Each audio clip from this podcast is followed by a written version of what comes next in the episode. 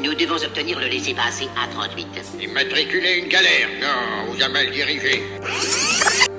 Power resides where men believe it resides. It's a trick, a shadow on the wall. The last of the Jedi will you be? On what you have learned. Management Popcorn, le podcast qui t'éclate les concepts de management.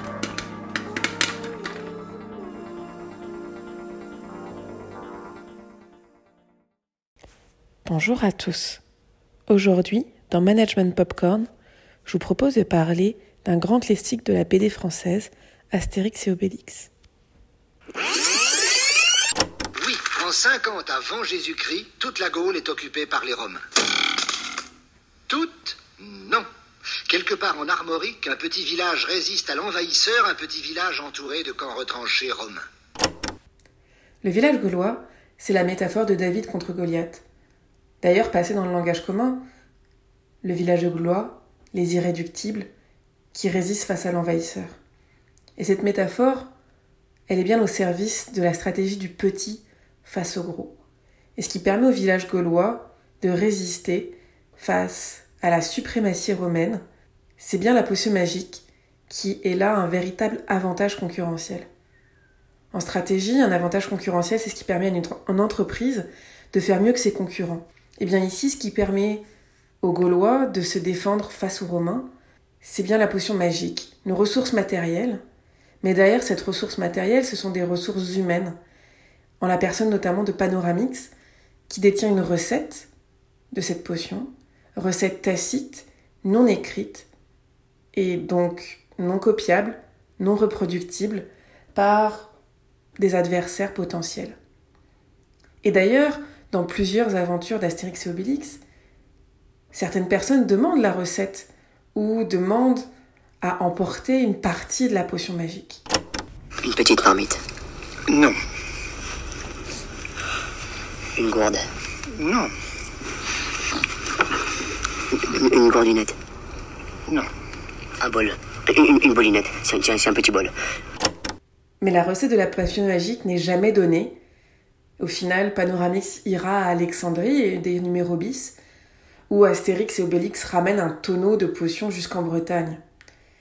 Ce que soulève en fait ce lien très marqué, très fort entre la potion magique et Panoramix, c'est-à-dire que c'est ce qui permet au village gaulois de se distinguer, de se différencier. Ça repose pleinement et uniquement sur une personne. C'est la question de la relève. La relève de Panoramix, qui peut le remplacer s'il n'est pas là, s'il est malade, s'il est souffrant ou s'il est amené à disparaître. Et c'est d'ailleurs là tout le synopsis euh, de Astérix Obélix et le secret de la potion magique, où euh, Panoramix se fout de la cheville et euh, commence à percevoir les risques et les dangers à ne reposer uniquement que sur son savoir tacite. L'avantage concurrentiel donc chez les Gaulois, cette fameuse potion, mais si on y regarde bien précisément, ce n'est pas que la potion magique. C'est aussi bien la force d'Obélix. Alors, certes, encore lié un peu à la potion magique, puisqu'il est tombé dedans quand il était petit. Euh, mais c'est aussi parfois la sagesse de Panoramix qui s'est euh, orientée vers différentes possibilités, euh, le village, mais aussi l'intelligence d'Astérix et parfois l'intelligence d'Idéfix. Par moments, j'ai l'impression qu'il comprend tout ce que je lui dis. Un avantage concurrentiel donc, mais au service de quelle stratégie exactement? Parce que dans le cas des Romains et de César, la stratégie est très claire. Il s'agit d'une stratégie de croissance. César veut la conquête, acquérir tous les territoires qui lui sont possibles. Alors, les nouvelles sont bonnes J'ai venu, j'ai vu, j'ai vaincu, Veni comme d'habitude Pour les Gaulois, c'est un peu moins clair. Car, au final, oui, Astérix et Obélix s'engagent dans différentes missions qui les amènent à travers différentes contrées, rencontrer différentes personnes, mais ce n'est pas une stratégie en tant que telle autre que de protéger et de résister face aux événements. Bah c'est Vichy en Gaule, toute la Gaule est occupée ici. là. Toutes non. Un village peuplé d'irréductibles Gaulois résiste. Encore et toujours à l'envahisseur. Oui, je sais, j'ai déjà entendu ça quelque part. Bon. Peut-être que la stratégie des Gaulois, au fond, face à la stratégie de croissance de César, est plus une stratégie du vivre et du laisser vivre. Au final, donc, on a des Romains qui sont dans la croissance et la conquête, et on a des Gaulois qui sont dans la stratégie de la pérennité. Mais ce n'est pas là la seule différence entre Gaulois et Romains, parce que si c'est très clair qui dirige chez les Romains, à savoir César, alors oui, il doit répondre forcément à son conseil, hein, euh, tel un dirigeant, il a lui aussi un conseil d'administration euh, qui euh, peut lui demander de faire telle ou telle chose, mais au final, c'est quand même bien César qui dirige l'armée romaine, qui fait des choix, qui impose sa vision, sa stratégie. Mais quid chez les Gaulois? Qui dirige au final chez les Gaulois? Première réponse peut-être, bah, le chef, c'est le chef. Et donc, ce serait peut-être le chef qui dirige. C'est une bonne situation, ça, chef? Alors, euh, je dirais pas qu'il y a de bonnes ou de mauvaises situations. Euh, je dirais que c'est avant tout euh, des rencontres, des hasards qui font et qui forgent une destinée. Et dans le cas d'Abrara Coursix, le chef du village, on peut dire que non seulement il a un nom qui dit tout, hein, Abrara Coursix, ce qui le rend notamment limité dans le pouvoir qu'il peut avoir sur le village, se caractérise très bien dans la relation qu'il a avec sa femme bonne mine. Cochonnet J'amène des invités Cochonnet Tu m'as pas appelé cochonnet depuis le début de notre mariage? Cochonnet Bien qu'il soit juché sur un bouclier supporté par deux porteurs, peut-on dire qu'Abrara Coursix dirige? Il a certes une autorité formelle, mais c'est plus un homme de paille au final qui a bien peu de stature. Stature? Vous avez dit stature? Bah, On peut forcément penser à Obélix. Obélix a la forme surhumaine, tombé dans la marmite quand il était petit. La potion magique a des effets permanents sur lui. Il incarne le pouvoir de la force. Je suis un peu enveloppé, mais je ne suis pas gros. Pour autant, peut-on dire qu'il dirige? Il est souvent moqué avec bienveillance et parfois une pointe de condescendance par ses camarades. Il n'a en fait aucune capacité à mobiliser un collectif, il n'est que très rarement pris au sérieux. parlons donc de sérieux alors. Parlons d'Astérix, qui est probablement le Gaulois le plus intelligent. si on met de côté Udéfix, parce que l'intelligence d'Udéfix, hein, ça se discute, être capable de faire sortir euh, Astérix, Obélix et Panoramix d'une pyramide, je pense que euh, c'est tout à l'honneur d'Idéfix, mais là n'est pas là le sujet. Bon. Astérix est de très loin le plus intelligent. Euh, c'est la raison pour laquelle il est toujours celui qui résout les missions, et est toujours envoyé à droite ou à gauche. Il a un accès privilégié à la potion et à Panoramix. Et il est malin, même lorsqu'il n'a pas de potion. Pour autant, Astérix dirige-t-il le village? Si on prend un peu de recul, on se rend compte que Astérix et Obélix sont toujours envoyés par Mons et par Vaux. C'est un peu l'équipe commando euh, qui euh, est mandatée pour résoudre les problèmes du groupe. Et au final, ils sont souvent en dehors du village. Ils entretiennent des liens finalement peut-être un peu ténus avec le reste du collectif. Et si Astérix est intelligent, il n'est pas tant que ça écouté par le reste du village. Et qui trouve-t-on au cœur du village? Qui incarne les valeurs traditionnelles gauloises? Bah, On pense forcément à Panoramix, qui détient un savoir tacite, une compétence ancestrale. C'est un druide. C'est celui qui est capable de faire ce que je disais tout à l'heure, l'avantage concurrentiel, la fameuse potion magique. Mais pour autant, dirige-t-il? Et c'est intéressant de voir qu'il donne conseil, il est le sage, l'expert vers qui on se tourne dans des situations difficiles. Il va émettre des avis, mais en aucun cas il, ne va donner des ordres. En aucun cas il ne va prendre des décisions à la place des autres. Abrara Coursix, l'autorité formelle. Obélix, le pouvoir de la force, Astérix l'intelligence, Panoramix le savoir ancestral de la potion magique et l'expertise. Mais au final, qui dirige chez les Gaulois? C'est là une question bien compliquée et probablement que on pourrait aussi discuter de personnages secondaires, du rôle du forgeron et du poissonnier, du rôle de Assurance Tourix, le barde, qui ligue contre lui l'ensemble du village, notamment lors du festin, ou encore de Bonne Mine, la femme du chef, qui peut lui mettre des taloches derrière la tête quand celui-ci euh, se laisse euh, gonfler un petit peu les chevilles. Donc au final, qui dirige Eh bien, si on ne peut pas déterminer avec précision qui dirige, c'est peut-être que le collectif dirige. Et après, euh, le, la première métaphore du village gaulois comme une des premières choses que l'on retient d'un point de vue de management de ce qui fait que Astérix est intéressant en tant qu'analyse d'une organisation. Mais la deuxième leçon de management que nous offre euh, cet univers, euh, au-delà de la pérennité et de l'avantage concurrentiel du village gaulois, c'est que la direction ici est collective. Et si chez les Romains, c'est César qui dirige l'armée et que euh, les, différents euh, euh, centurions et capitaines vont être des relais de son autorité, dans le village gaulois, c'est réellement une direction collective qui s'opère.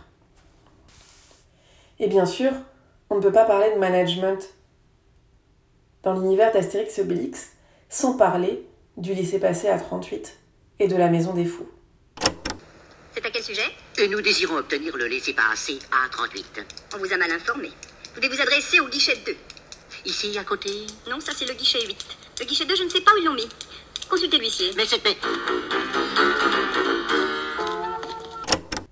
C'est un morceau de bravoure que nous offrent là Uderzo et Goscinny en nous proposant euh, une critique acerbe de la bureaucratie, de l'idiotie des processus et des procédures qui peuvent être mis en place avec une dépersonnalisation euh, des décisions derrière des règles immuables qui peuvent être complètement inefficaces, voire stupides. Porte à droite. Dernière porte à droite. Il n'y a pas de porte à droite. Ah, il a dû se tromper. Essayons cette porte en face.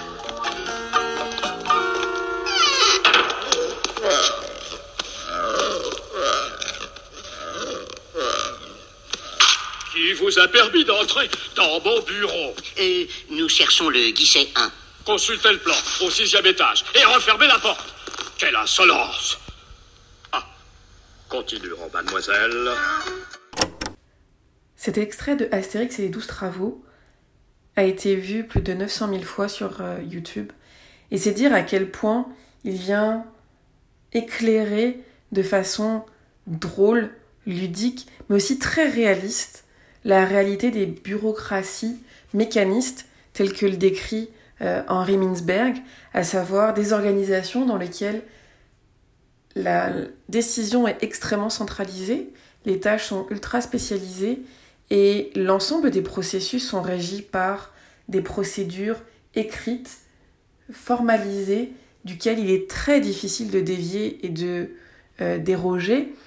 Et c'est intéressant aussi euh, de réaliser que ce qui permet à Astérix de sortir de la maison des fous, c'est de piéger la bureaucratie, de la faire se tourner sur elle-même et de la faire imploser de l'intérieur. C'est bien ici pour le laisser passer à 39 Ah, 38, vous voulez dire? Non, pour laisser passer à Non, non, non, non, non, non, non, non, il s'agit bien du laisser passer à 39, comme stipulé dans la nouvelle circulaire B65. La nouvelle circulaire B65 Attendez.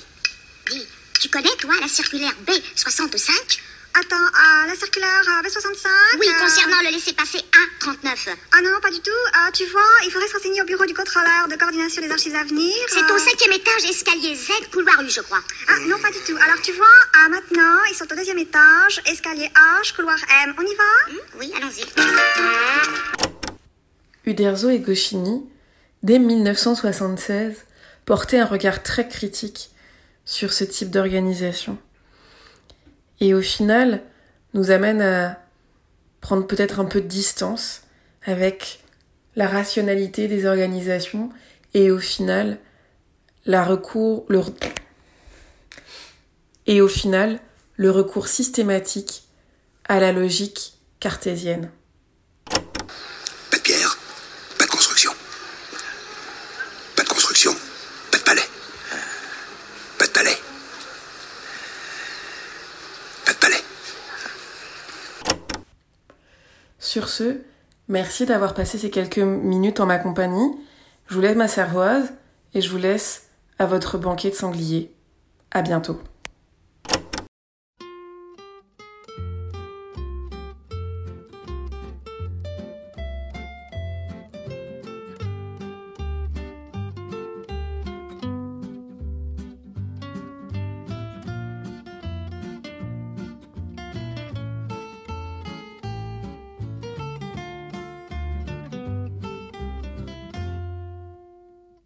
Non, ce n'était pas le radeau de la méduse, ce bateau, qu'on se le dise au fond des ports, dise au fond des ports.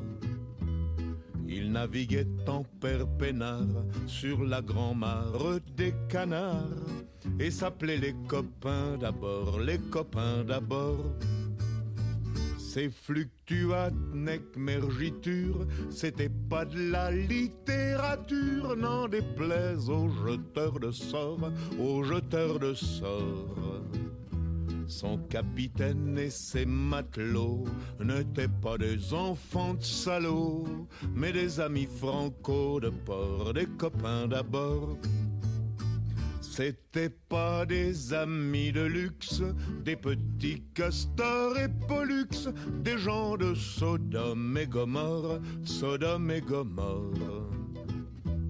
C'était pas des amis choisis par Montaigne et la Boétie. Sur le ventre, ils se tapaient fort, les copains d'abord.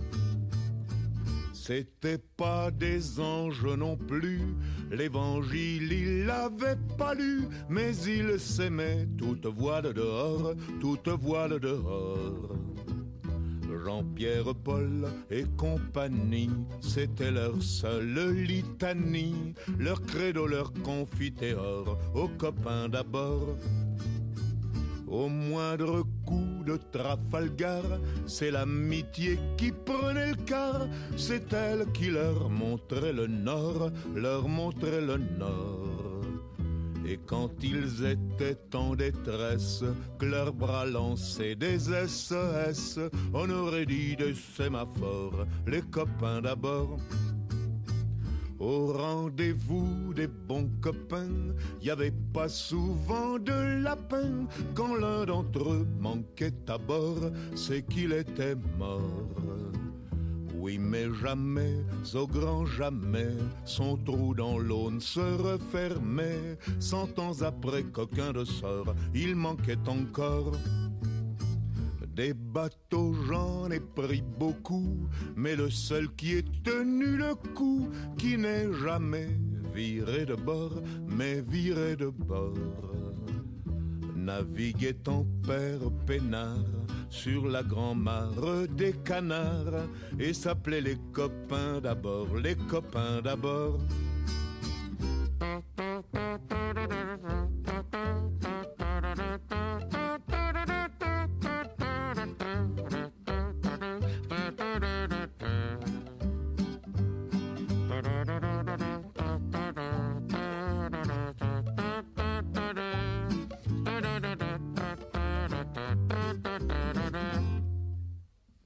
Des bateaux, j'en ai pris beaucoup, mais le seul qui ait tenu le coup, qui n'est jamais viré de bord, mais viré de bord.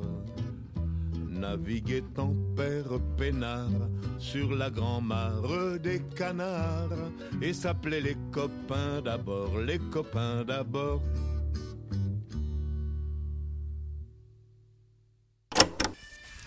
C'était Management Popcorn, le podcast qui vous éclate les concepts de management avec Marina Goguet.